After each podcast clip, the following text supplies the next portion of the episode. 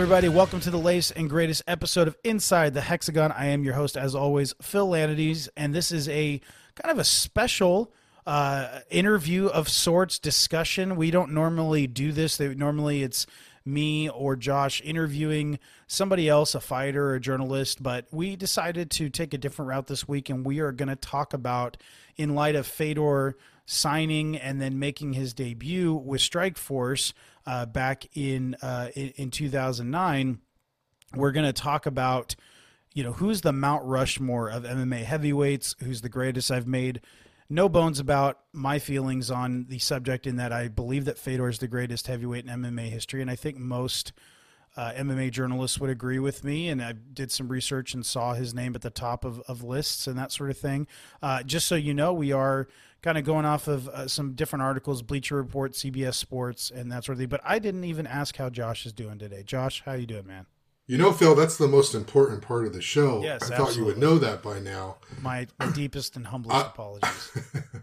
All right. No, I um, I'm looking forward to this conversation because there's so much to talk about. There's so many great fighters over the years, and a lot of it did not happen in the UFC. So I know we're going to rely on your deep research into MMA beyond just the most recent successful promotion. So this is going to be a fun fun conversation for sure. And um, I'll just tip my hand right now and say, you know, I'm a big Fedor fan too. So I don't think we're going to be disagreeing too much about that number one spot. All right. Well, the way that we have the structure, we're going to kind of talk about some of the the pioneers, some of the early heavyweights, and then some some former champs that don't quite make it onto Mount Rushmore, and then kind of the step below. Uh, you know, the still elite, but not not quite the final four, and then you know we'll we'll discuss I've got my Mount Rushmore ready to, to discuss, and then you know, of course, Josh, you can you can disagree, but let's let's dive right in. And I want to make make it clear we're talking about the when we talk about the greatest, you know, the the heavyweight goats. When we talk about the greatest of all time, it's not necessarily the most important. And I'll give you an example of what I mean by that. So, I consider Tank Abbott to be a very important heavyweight fighter for MMA, for NHB as it was called, no holds barred back then, but MMA, the UFC in the in the nineteen in the nineties. I mean, he's obviously extremely important. If anybody, you know, if you you want to throw any names in there in the heavyweight division, I don't think there's anybody that had the impact or was as important as him as far as being a draw in, in the 90s. Uh, you had, you know, Dan Severn up there, and, and we're going to talk about him in just a second. But, you know, Ken Shamrock was really a light heavyweight, maybe even a middleweight and then you got Royce Gracie, who's a lightweight. So really, Tank was the, the guy in the heavyweight division, even if he didn't win very very often after uh, his first few fights. So this is really talking about the greatest, you know, the most skilled, the most accomplished, you know, that sort of thing. So I want to make that clear. But speaking of the beast, Dan Severn, UFC Hall of Famer. You were UFC... scaring me there. You said, speaking of the beast, you were yeah. scaring me. Okay. Yeah, not the beast incarnate, just the beast. Uh, UFC Hall of Famer, UFC tournament champion, UFC super fight champion, over 100 MMA wins against fewer than 20 losses. His name doesn't get mentioned as much today as it used to, but uh, Dan Severn, I mean, definitely one of the greats at heavyweight for sure. Um, you know, some big wins in his career and, and somebody that deserves a lot of respect. Another guy, Mark Coleman, Mark the Hammer Coleman, the godfather of ground and pound, UFC Hall of Famer, first ever UFC heavyweight champion, two time UFC tournament champion, Pride 2000 Grand Prix, open weight tournament winner, one of only two fighters to win tournaments in both Pride and the UFC. So Coleman, I, to me, if you're going to talk about like pioneers, the best or the greatest pioneer, I think it's Coleman. I think Coleman's the guy. Um, but but you know he was just very one dimensional. I mean, he basically he Godfather ground and pound. So he'd take you down. You know, this guy was an Olympian as a wrestler, and he'd take you down and he'd pound you out. And if you could, you know, he, he didn't have the greatest gas tank. As did you ever see the the Pete the very famous Pete Williams knockout? Josh, do you remember that? No, I don't. Um, I've obviously heard about it, but I don't recall seeing the clip. No, it's you should definitely check it out. Jo- uh, um, or Josh Coleman had started to really. He was gassed. I mean, he was and, and and he was jacked to the gills. I'm not saying he was on steroids. I I don't I don't know, but he sure looked like it. Uh, but Pete Williams, who was a Lions Den fighter, so Ken Shamrock fighter, uh, had basically been able to avoid uh, Coleman's best stuff, and and in the end of the fight uh, he was able to kick him right in the face, and you could see Coleman's eyes roll back, and he just went down, and it was a huge, huge deal. Definitely the highlight of, of Pete's career, and uh, you know, definitely not one of Mark's biggest moments. But I mean, a guy that you know, again, even kind of reinvented himself as a light heavyweight later in his career, had a lot of really important fights in both the UFC and Pride. So he he's definitely one of the greats as a fighter you know, I he you and Josh, I know you have some thoughts on this that it's really in any combat sport, it's really difficult to look at it and and view the best heavyweights of a different era through today's eyes. That you know, if you had Joe Louis you know, may, perhaps the greatest heavyweight boxer of all time, uh, if you had him compete against Mike Tyson in Tyson's heyday, it probably wouldn't have gone as well for for for Louis You know, so it's really difficult to look at fighters like Mark Coleman, who again were so one, maybe two dimensional, and think that he would be as successful today if he was in his prime. Probably not. So that I, that's that's one of the difficult things. I you know you hear about. There was a, a pitcher I think for the Red Sox that said a couple years ago about Babe Ruth that you know Babe Ruth would never be able to do what he did all those years ago um, in, in, baseball today, and and that's a fair thing to say. It's probably true. The game has evolved and changed. There's more pitches. There's you know all kinds of, of, of different things that are are that would make it more difficult and that make the players today more skilled. I remember reading because uh, I used to read baseball history just voraciously as a child, and I remember reading about Scott Erickson joining the 90 mile an hour club in like like 1990 or something like that. There was a big deal that a pitcher was regularly, consistently breaking 90 miles an hour with their fastball. It's like now, if you don't throw, you know, 95, you, you're you're going to have to rely on guile, and you know you're probably later on in your career, or you're a knuckleballer. You know what yeah, I'm saying? So yeah. it's just it's difficult to to compare today's or you know the fighters of yesteryear to today's and and and be fair about it. You know what I'm saying? Yeah, it's it's hard because we're all biased, right? So you know we're having this conversation today, and we're probably going to have the most recent memories in mind and in the moment, right? Like, you know, in, in, when Dan Severn, Mark Coleman, you know, the others we're going to talk about, you know, when they're pulling off their biggest victories, in that moment, we're all thinking, oh my goodness, they're the best heavyweights of all time, you know? Right, and so right. it's constantly going to change. I mean, Jon Jones may end up being the best heavyweight of all time by the time it's all said and done. We we don't know because not if him he, and Dana can't come to an agreement on money, but yeah, you know, and and and, and um, it, it's it's really hard to compare. But I think it what is fair and accurate is to say there's a certain group of special athletes that no matter the generation definitely stand out. Yeah, all right, there's one more I wanted to mention in the, the Pioneer division, so to speak, and that'd be Kevin the Monster Randleman. He was a former UFC heavyweight champion and is uh, is a UFC Hall of Famer. Um, you know, not not a long run as a heavyweight, but definitely, and really was more of a light heavyweight. Uh, but he he definitely had some some big moments. So uh, he I wanted to mention him as well. All right, then we jump into a, a class was basically former champs that don't make it to quite to the elite status, but had a big, big impact and had a lot of success. The first one uh, that I want to mention is Tim Tim Sylvia, the Maniac. Uh, you know, he's the first two-time UFC heavyweight champion. He's a guy that I think was very important for that time. He had some big fights with Arlovsky, and you know he he you know got knocked out by Fedor in, in pretty spectacular fashion, and um, he, he definitely had some big fights. He was huge, six eight, uh, plodding. You know, not a, not a really fast guy, but a very hard worker. I don't think he was a great athlete or supremely talented necessarily, but he had power and and he had you know he had the gumption and the want to. So he he fits in as one of the greats, but is actually kind of an example of overall. And Josh, you and I have talked about this that you know just the MMA has not had a great history when it comes to heavyweights. I mean, there's just there are there are some greats that we're discussing here today, but you start man, you start getting into middleweights and welterweights and light heavyweights and lightweights. I mean, pretty much any other division, and it's just so deep as far as the the greats go. But with with heavyweights, we're including guys that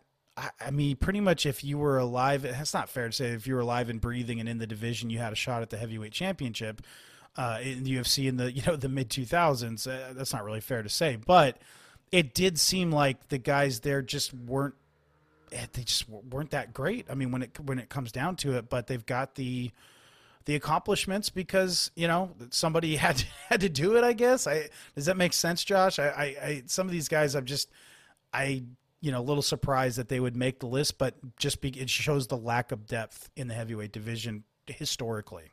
Yeah, I mean, and we're talking about the UFC and, and particularly in its sort of boom period starting, you know, in the mid 2000s. Um, and obviously, UFC goes back before that. We're not talking about a whole lot of years. So it isn't as though we have all of these heavyweights who've had these long reigns and True. we can sort of say this is the best heavyweight, you know, of all time. It's tough because you I mean you've got fighters, and this is true of all divisions. I mean, think of how many fighters have called themselves the greatest of all time.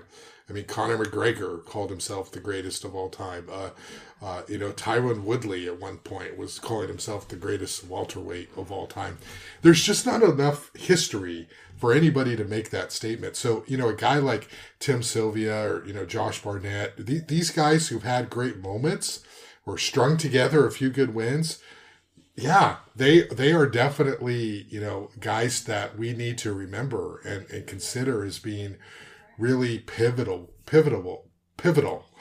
but it's hard. It's really difficult. I mean, we're going to talk about Stipe Miocic later. I mean, four title defenses. Give me a break. I mean, you know how many title defenses guys oh in boxing God. have? Joe, Joe Louis, they had what they called the Bum of the Month Club, and that was essentially his monthly title defense. I, I forget how long, and I'll look it up as you're talking, but how long he was champion for. And and you know, obviously, no disrespect to guys like Muhammad Ali. I mean, probably the goat. You know, at at at heavyweight, I still think I'd go with Tyson. I think Tyson would destroy these guys, but.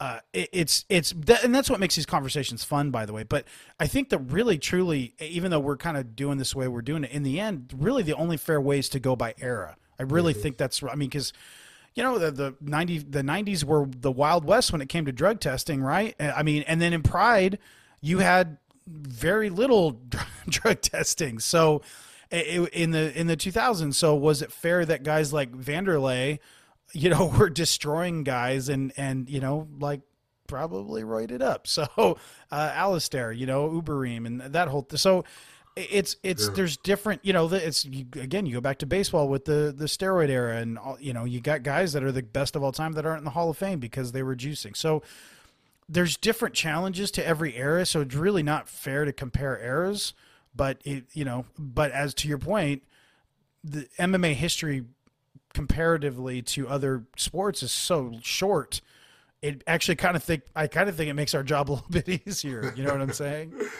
So. Yeah, definitely. I mean, it, we'll get to Brock. I'm sure he's on your list somewhere. Oh yeah, I mean, absolutely. in a real sport, I'm sorry, Brock Lesnar would never get a title shot, but he gets a title shot after yeah. stringing together two wins. Yep. And and he's now this icon of the division for a moment in time. It's just just interesting the way the UFC, yeah. you know, promotes. I mean, you got to win 20 Mike Tyson had won 22 fights before he got a heavyweight yeah, championship. Something like that. Yeah. and he like was knocking that. everybody out, you know? Right. Yeah. And I, so to uh, bring it back to Joe Louis real quick, I, I, looked it up. So he reigned as world heavyweight champion from 1937 to 1949. So 12 years. He had 26 championship fights and defeated 21 fighters. Um, he finally. Um, uh, he was victorious in 25 consecutive title defenses. So no, he has the longest single reign as champion of any heavyweight boxer in history. So yeah. pretty, you know, pretty, pretty, pretty amazing. Uh, so when I'm sure when I said, you know, he's considered by many the goat, I'm sure there's people that um, don't, you know, don't agree with me, and that's that's fine um, because, like I said, it's it's really difficult to not uh, compare based on you know the the past and and and all that. So and I, and I think yeah. uh, longevity is one of those things too that's really key. Uh, I think you know when we talk about the Mount Rushmore, I bet we're going to talk about guys who had a long career, and and that yeah. makes a difference too. Yeah, and by the way, Tyson won his win over Trevor Berbick to win the WBC heavyweight title, become the heavyweight champion at 20 years old in 1986. That was his 28th straight win. So he fought 27 times and won 27 fights before he got his heavyweight shot. So, Oh my yeah. God, Da- Dana White would have had a title shot. Oh, God, five, five yeah. fights. He'd have been burnt out by ten, and he would have Yeah, been in the seriously. WWE. You know, a year later. Seriously. All right, so uh, let's let's burn through some more of these. Uh, I think Josh Barnett's worth mentioning. Pancrase openweight champion, runner-up in the heavyweight Grand Prix tournaments in both Pride and Strikeforce, and the youngest UFC heavyweight champion in history. Uh, had some steroid, you know, steroid issues, and and so I, I think that's kind of held him back some. Uh, Ricco Rodriguez, UFC heavyweight champion, wins over Andrei Arlovsky and Randy Couture. I really think Ricco would have had a chance to be one of the true greats, but he got into partying and let his weight get of, out of control and all kinds of stuff. So he had kind of too much too fast. Uh, was was the situation with Suave, as they called him. Arlovsky is worth mentioning. Uf, former UFC heavyweight champion, former interim UFC heavyweight champion, most wins and fights in UFC heavyweight history. So you talk about longevity being relevant. I mean, this is a guy that we're talking 2005. I think was really when he really made uh, made his bones, so to speak. And now here he is in 2021, 16 years later, still competing. You know, still in the UFC. Not you know, not somebody that uh, is going is in line for a, a title shot. But I mean, I, I believe he had strung together uh, uh, four, so something like that. He's, yeah, so I'm, I'm looking at his record now. So he's He had, two. a, he had a nice recent comeback before he lost again. Yeah, yeah, it was something like that. Yeah, so he's he's won. He had uh, he had won three of his last four, and then he just lost to Aspinall um, in uh, in February as we as we record this. So, but the, yeah, this was a guy that was. Uh, I mean, he fought in the UFC. The first time he fought in the UFC was in November of 2000. So, I mean, that's that's pretty um, that's pretty amazing. He wins the interim belt in 2005, so I got that date right. And uh, but yeah, that, I mean, he's he's definitely up there as a very again a very important fighter. Uh, we di- so we brought up Brock Lesnar. All right, so Brock, former UFC heavyweight champion, one of the biggest draws in UFC history. I mean, just you cannot, regardless of how you feel about him, and that's why he got a shot at the belt at uh, what was it like his third fight or or whatever it was. I mean, just pretty ridiculous if you think about it think about it that way. But this was a guy that had made a huge, huge impact. So yeah, he yeah he was two and one. Or yeah, he was two and one. Yeah. He was two and one as an MMA fighter, and one and one of those fights wasn't even in the UFC. So he'd gone one and one in the UFC, and he gets a title shot against another name that'll come up, Randy the Natural Cou- Couture, who then he I guess justifies it by win by winning the belt, right? so definitely, I, I think Brock's up there more for his importance versus his actual you know career. I mean, do you do you want to guess at what his uh his final record was? Uh, probably around like six and three or something like that. Five Uh, five three and one, with the no contest being the last fight against Mark Hunt, which was a decision victory, and that was overturned because he tested positive for clo- clomiphene, whatever Yeah. that is. Which he I had some bad steak. Yeah. Yeah, yeah, yeah. I think he said it was due to like a foot cream or something like that. But but that was you know that was coming up on five years ago. I think it's fair to say he's probably done, but you know you you never know. But yeah, he's definitely more on here for his talent and his drawing ability versus you know actually being like you know a true a true great. Well, Next he, one you is- know, sorry, but ahead. he had the diver- diverticulitis uh, Yes. battle, which so you kind of don't know how good Yeah. he could have been. Um, he obviously, just like pro wrestling, right? Like I don't know where Brock Lesnar's heart is. He Oh, did his not heart have a, his his heart is wherever he makes money. That's Yeah, that's and- that's where his heart is. and if his heart were in MMA, maybe he would have had a longer career. But I don't think he ever wanted to fight just because he wanted to see himself fight. He wanted to make as much money. And it, one of the unfortunate things is, you know, the pre Fertitta era and the pre Dana White era, a lot of those heavyweights are not remembered as well as they should be, like Arlovsky. Now, Arlovsky came back and obviously fought in the UFC, but you know, guys like Brock Lesnar are going to be remembered a lot more just because they were around when the UFC was its most popular and for a short time on top. Yeah. Good point. Good point. All right, moving along. Alistair Overeem. So this is to me, he's very close to being elite. Uh, you know, former K1 World Grand Prix champion, former Strikeforce heavyweight champion, only Dream heavyweight champion, which Dream was basically the successor to Pride. Only fighter sim- only fighter to simultaneously hold three heavyweight belts in Strikeforce K1 and Dream. One of only two fighters to win a world championship in MMA and K1. So a a huge deal uh, you know, steroid questions and and different things like that. But obviously, one of the most skilled fighters, one of the most skilled heavyweights in history, and he comes very close to being elite. And I think if he would have won the UFC heavyweight championship, I think he would be. I think he'd be on Mount Rushmore. I mean, it's just hard to take that away from him for the longevity, how dominant he he's been at times, the the big wins that he has in his career. Uh, any any thoughts on Alistair? What do you is you think he's ranked too low? You think he's ranked too high? What are your thoughts? Phil, I have mixed feelings on Alistair Overeem. I I really enjoyed his career as a Strikeforce fan, seeing what he was able to do, and then transition into the UFC. But he could never win the big fight, and you have to win the big fight at least once. There's questions. I mean, if you look at Alistair Overeem's body, I mean, there's there's no doubt that there's some mystery there in terms of how his body changed. So I don't know if that's fair, but there, you know, he's a small guy. I hate to say that. Like if you look at him naturally, he's really like a middleweight, light heavyweight. So, you know, it's a weird thing. He's one of the best MMA fighters of all time. I will give him that but he was never able to win the big fight when it counted. And he got knocked out just because, honestly, he should have been like a light heavyweight. He just could not handle heavyweight power. It, I mean, he almost got his lip torn off, you know, recently. He's just very good, very skilled, very fun, nice guy, but probably should not have spent most of his career at heavyweight. Yeah, he's uh there's a lot of questions there. I, I think his skill set was there. He definitely suffered from you know a bad uh, or I don't say a glass jaw, but a bad chin. But this is a guy that had some some really important wins. It mm-hmm. just seemed to kind of come at the wrong time. I mean, he beat Fabricio Werdum, he beat Mark Hunt, he beat Arlovsky, he beat, beat Junior Dos Santos, Roy Nelson, Stefan Struve, Frank Mir, Brock Lesnar, Werdum a second time. Uh, you know, this is a guy that has some massive massive wins. He beat Mark Hunt twice, actually.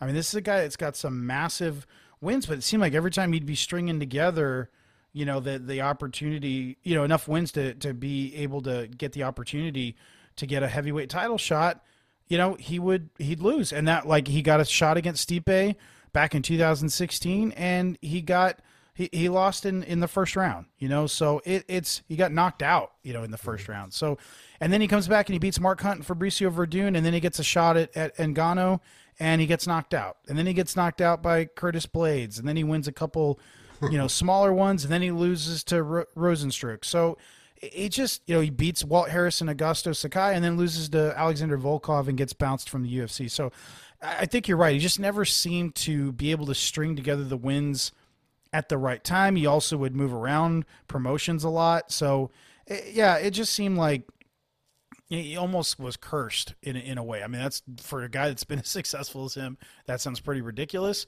but I I feel like he was he's just so close to being, you know, that at least that elite right below Mount Rushmore. And if he just, I think if he won the UFC heavyweight title, I think he'd be on Mount Rushmore. Yeah. You know, maybe defended it once or twice, but but he's not.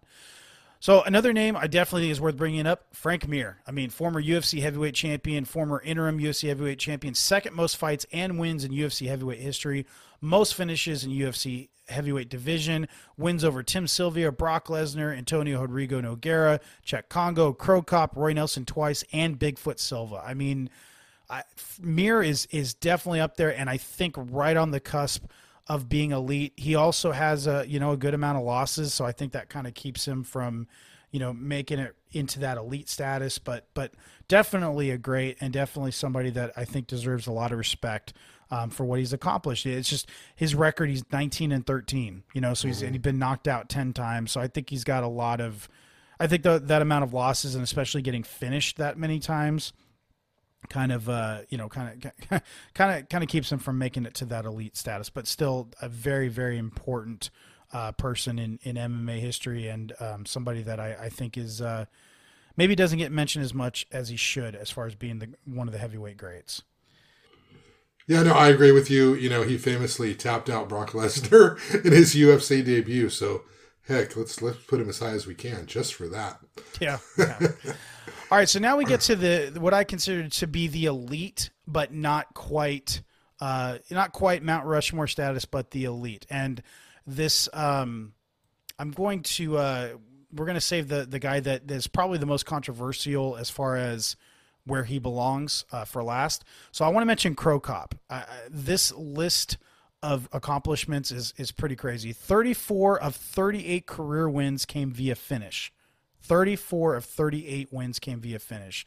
The records, I, I didn't even include all the most finishes in Pride, most knockouts with kicks. Like all, there's so many of those records, it's ridiculous. He's the only person to win K1 Pride and Rizin Grand Prix championships. One of only two fighters to win a world championship in MMA and kickboxing, with Alistair Overeem being the other one.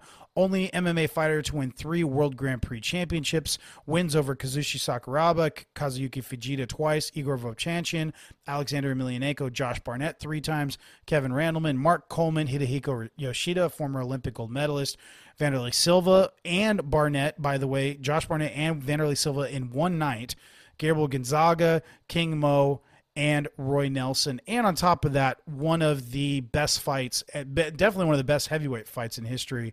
Uh, his pride fight with Fedor Emelianenko, which uh, Emelianenko won by decision, but but Cro Cop held his own and and uh, you know had had had the the last emperor in trouble. So he's somebody that I think kind of similar to Alistair. I think if he'd won the belt in the UFC, if he'd had a better run in the UFC, uh, I think he'd be I think he'd be on Mount Rushmore. I mean, but definitely one of my absolute favorite fighters of all time. I mean, almost impossible to have a boring fight with Cro Cop in it. So he's he's worth mentioning. Daniel Cormier, DC, former Strikeforce heavyweight Grand Prix champion, former UFC heavyweight champion, former UFC light heavyweight champion, first fighter to successfully defend titles in two weight classes, the fifth multi divisional champion in UFC history, second simultaneous multi divisional champion. Josh, I want to stop here and get your thoughts on DC.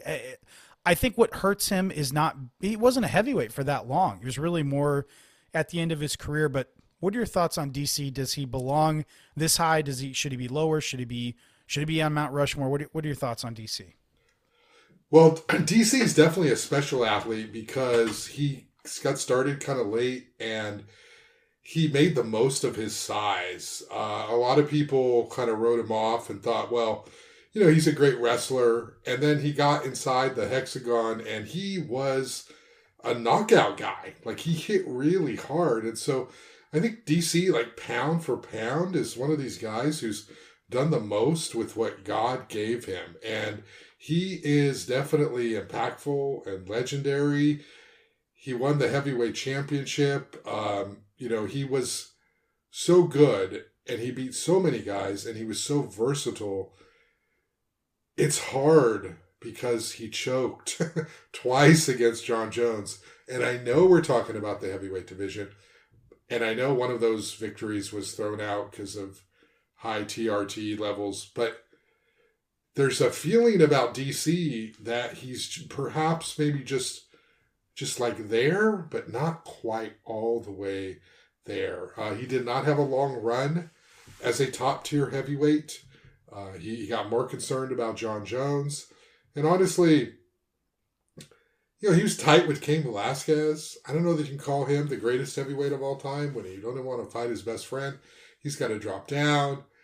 I don't know. Um, a great, a great competitor, done a lot for the sport, and pound for pound, really, really made an impact with what his natural attributes were.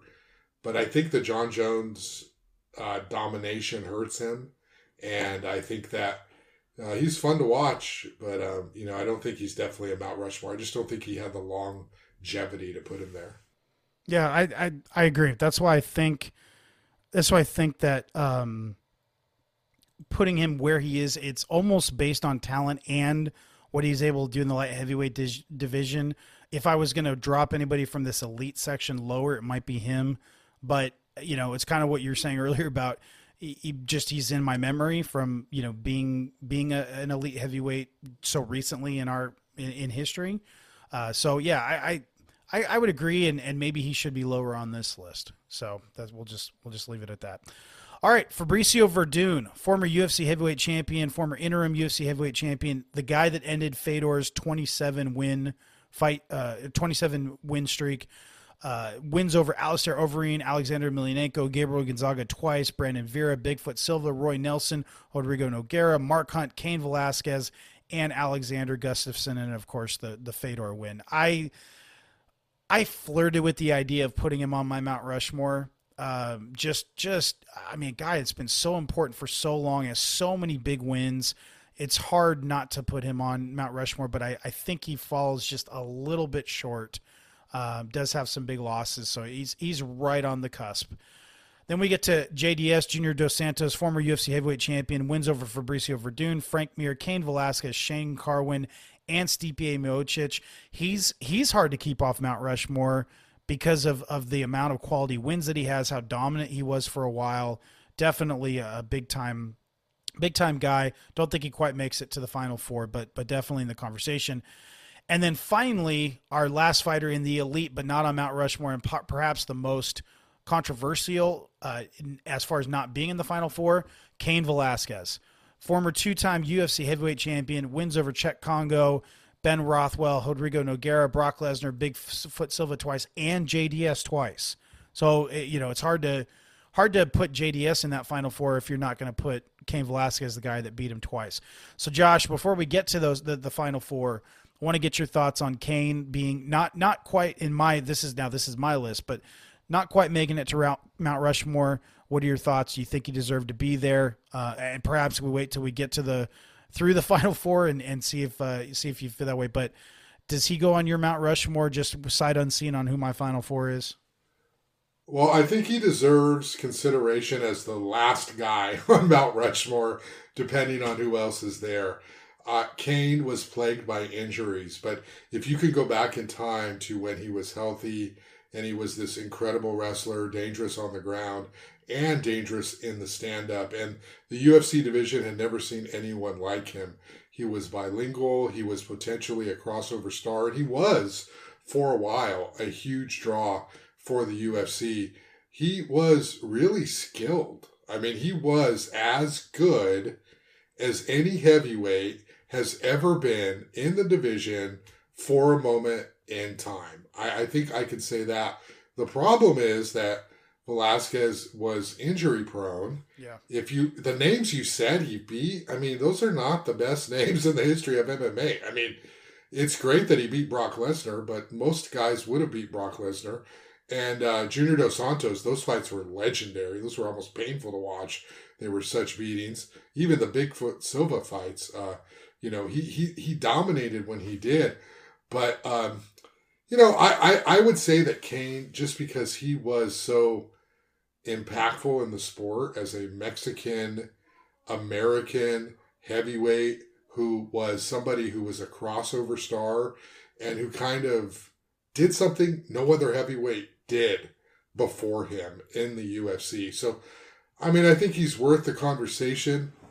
Obviously, he did not last long enough. How cool would it have been to see him against Stipe? Okay, to see him against some of these guys who uh, were considered per- perhaps on Mount Rushmore. Uh, we won't we won't really know because he uh, you know he got tapped out by Fabricio Werdum in Mexico and uh, then he got hurt and uh, he got knocked out. He got knocked out by Francis Ngannou as well. Like I yeah, he, in his in his last fight, in yeah, 26 so, seconds. So yeah, he lost his heart. So I don't know. I mean, I think he's definitely a great one for sure. I I just I think in the end it's the injuries. Yeah. I, I, think that's what keeps him from just you know the lack of being able to. Uh, to, to be able to consistently be be in there, you know, and that's and that's what I think what ends. I mean, he ends up at fourteen and three, which is just not a ton of losses, or I'm sorry, not a lot of win, uh, fights. Period for a heavyweight that fought from 2006 until 2019. I mean, it's it's just slightly over one fight a year, you know. So, yeah. All right, so we get to what I consider to be our final four. Um, this is again my list, not Josh's. So if you disagree, you can come at me. Uh, but my four, and I'm going to lay out all four, and then we'll go through each one of them. But it's Randy the Natural Couture, Stipe Miocic, Rodrigo Minotauro Nogueira, and Fedor Emelianenko. So I'm going to start with Randy. For, uh, he's a UFC Hall of Famer, former UFC heavyweight tournament champion, former three-time UFC heavyweight champion. I didn't realize he'd won the won the heavyweight title three times two time UFC light heavyweight champion, former interim UFC light, light heavyweight champion, first multi divisional UFC champion, most championship fights and reigns in UFC history. That's still, he's still the guy today. Oldest fighter in UFC history to become champion, to be a champion, to defend a title and win about wins over Vitor Belfort, Maurice Smith, Kevin Randleman, Pedro Rizzo, Chuck Liddell, Tito Ortiz, Tim Sylvia, Brandon Vera, and Mark Coleman. I so this is having Randy on here is, I think, to me makes sense because of the amount of accomplishments. Would Randy be a great heavyweight today? Probably not. But if for his era, he was great, and uh, you know, at two different divisions, huge, huge wins. I, I, I just Randy, just on the sheer amount of accomplishments, I think has to be here. Next, I, I, I oh, yeah, sorry, go ahead. We're, no, just quickly we were just talking about longevity, right? And what have you done over time? So I agree with you. Uh, he definitely is somebody who, who deserves to be there. Yeah. Now Stipe Miocic, I don't, you know, I haven't, I haven't watched as many fights recently over the last really ten years since I left the sport. I followed it closely, but it's not. I, I haven't seen Stipe fight uh, a, a whole bunch, but so I put him on here just based on his, you know, recent success and a lot of people saying that he's the greatest heavyweight of all time. And then you do look at his record, two-time UFC heavyweight champion with four total successful title defenses, which is a UFC record for the heavyweight division. Wins over Gabriel Gonzaga, Mark Hunt, Andre Arlovsky, Fabricio Werdum, Alistair Overeem, Junior Dos Santos, Francis Ngannou, and Daniel Cormier twice. So it's hard. Uh, yeah, I, I mean, I, I do think he deserves to be on here, being that – you know his longevity, the most successful title defenses in the in UFC heavyweight history, the names that he's got under his belt, uh, and just how well he's performed and how great great he's been as the sport is at its most evolved in history. So. Uh, Stipe, it's again hard not to have him on there, and, and I think I think it's well deserved. Any any thoughts on Stipe? Well, I think that uh, Stipe is there because he won the UFC championship. If Stipe had not won the UFC championship, I don't think he, he belongs there. He's had four title defenses. He's a good fighter. Uh, Alistair Overeem is a better fighter than Stipe Miocic. I, I have no problem saying that. The problem is Alistair lost to Stipe, and Alistair could never win the UFC heavyweight championship. Um, I'm big on being able to be great for a long time. And uh, Stipe has definitely had a good run, and uh, he's tough dude, and he he's unique, and he knocks people out. If I were to bump somebody off this list so far, I don't know. Um, it's a tough one. Uh, I I like him. I like watching his fights. I think Stipe needs to come back and win a few more fights to be on Mount Rushmore.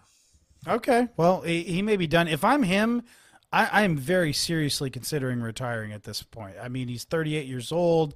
You know, he's put his body through a lot. He's earned, you know, the money. He's he's he he's earned it if he wants to step away. Um, you know, I, I think Ngannou is just too I'm too big, too much power. I mean, all that stuff. So if I'm Stipe, I'm stepping away.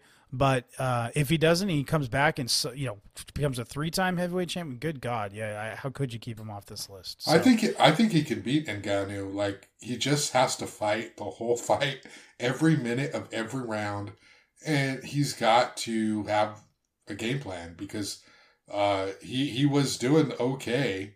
He's beat him before. Uh, you just you just can't get hit. But I mean, he's a better fighter than he is. I mean, my God and Ga- and Ngannou's just like um, you know he hits really really hard, and uh, he's getting better. But but you know I think Stipe deserves one more shot with that guy, and he's just got to fight every second of every minute of every round, and I, he'll win. All right.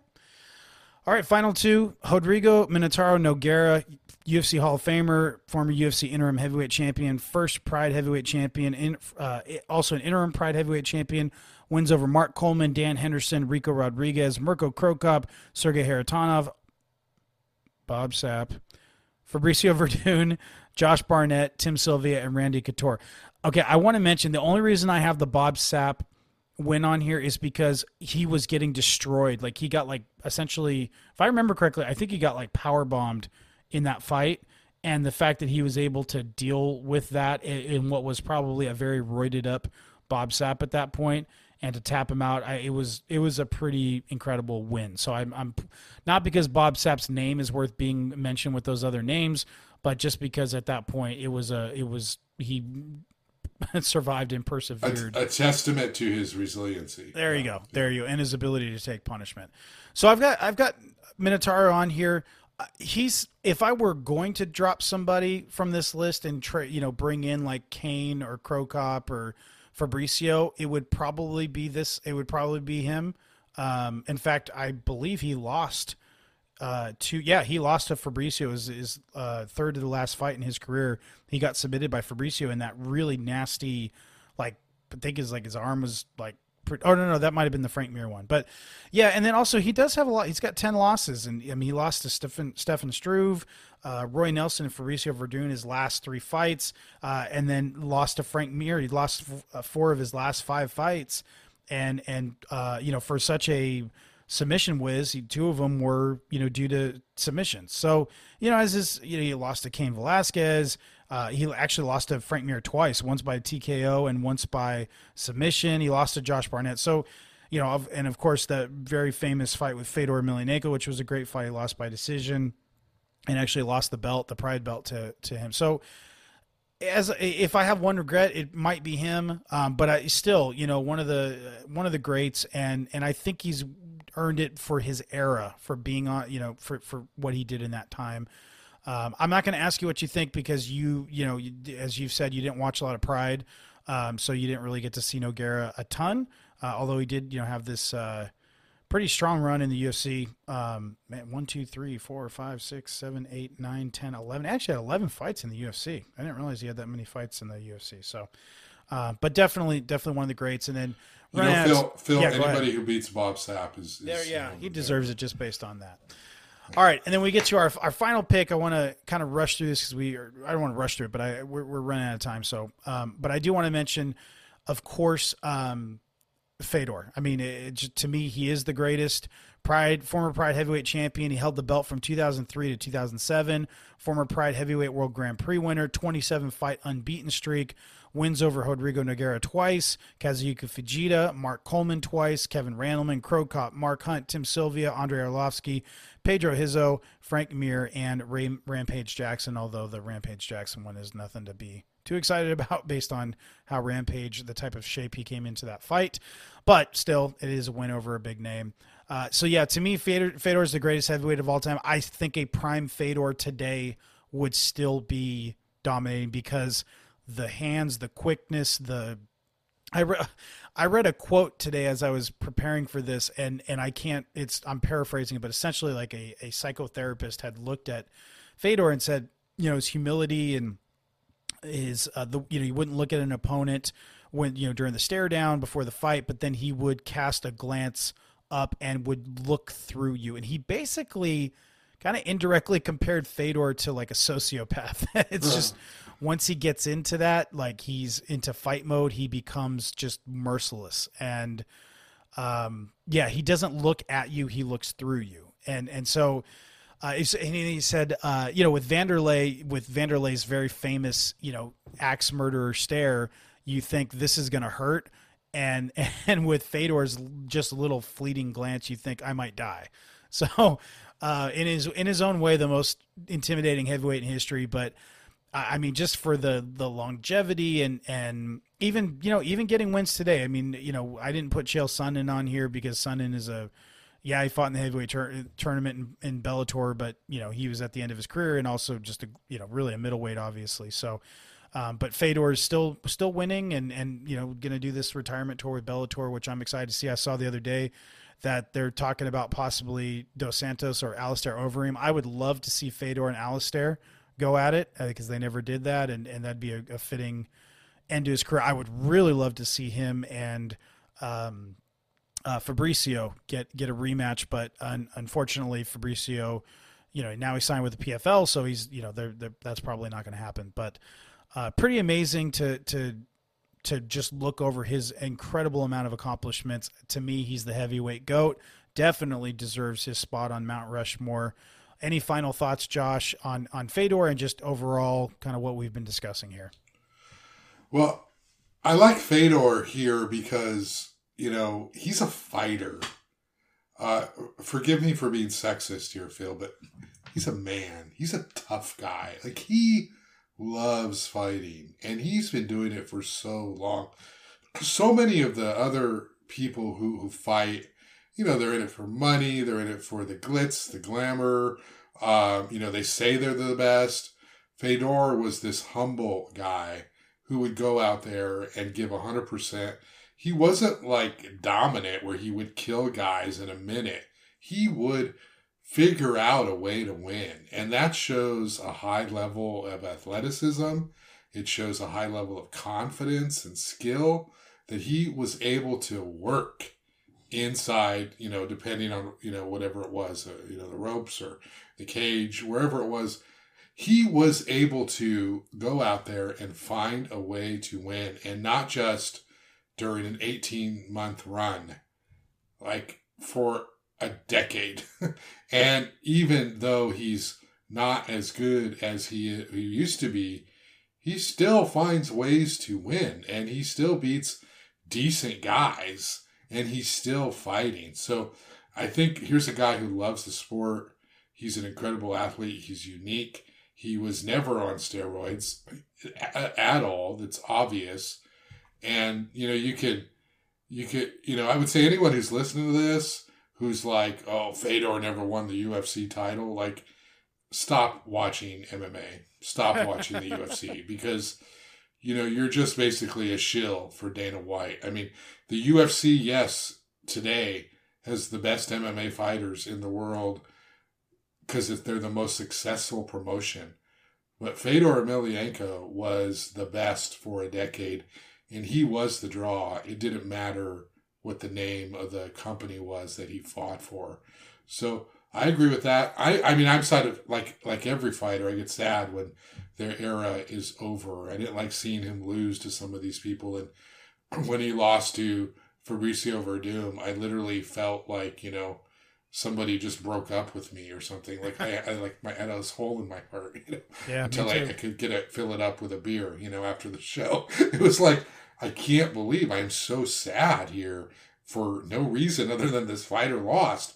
That's because he was so dominant for so long and he lost. So I agree with you that uh, Fedor is definitely on Mount Rushmore. All right. Well, I hope uh, listeners, I hope that you enjoyed that. Josh, for ta- th- thank you for taking the time to do this. I want to mention again, we are now part of the Evergreen Podcast Network. There's going to be more information uh, coming up ahead on that, but make sure you, so make sure you stay tuned for that.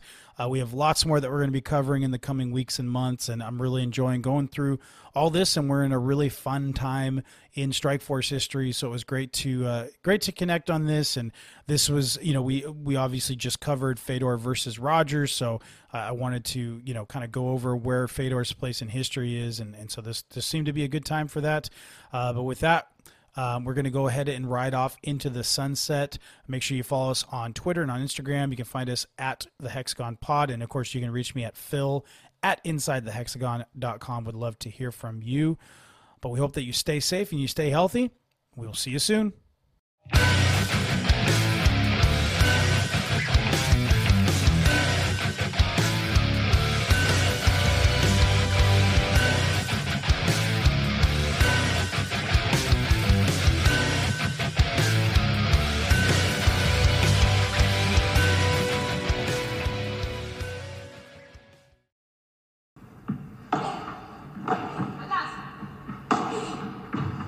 Hey there, and welcome to the Joy of Paddle podcast, hosted by me, Minter Dial, a veteran of the paddle tennis world, and sponsored by Paddle 1969.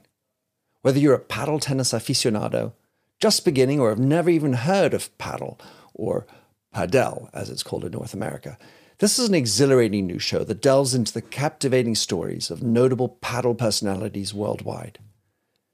In its inaugural season, you'll be treated to exclusive anecdotes, valuable tips, life lessons, and humorous moments shared by esteemed professional paddle players, industry insiders, and passionate paddle enthusiasts.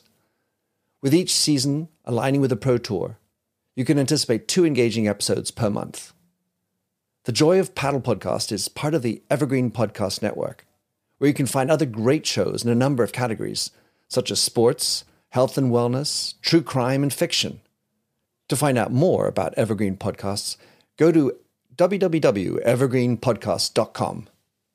Vamos!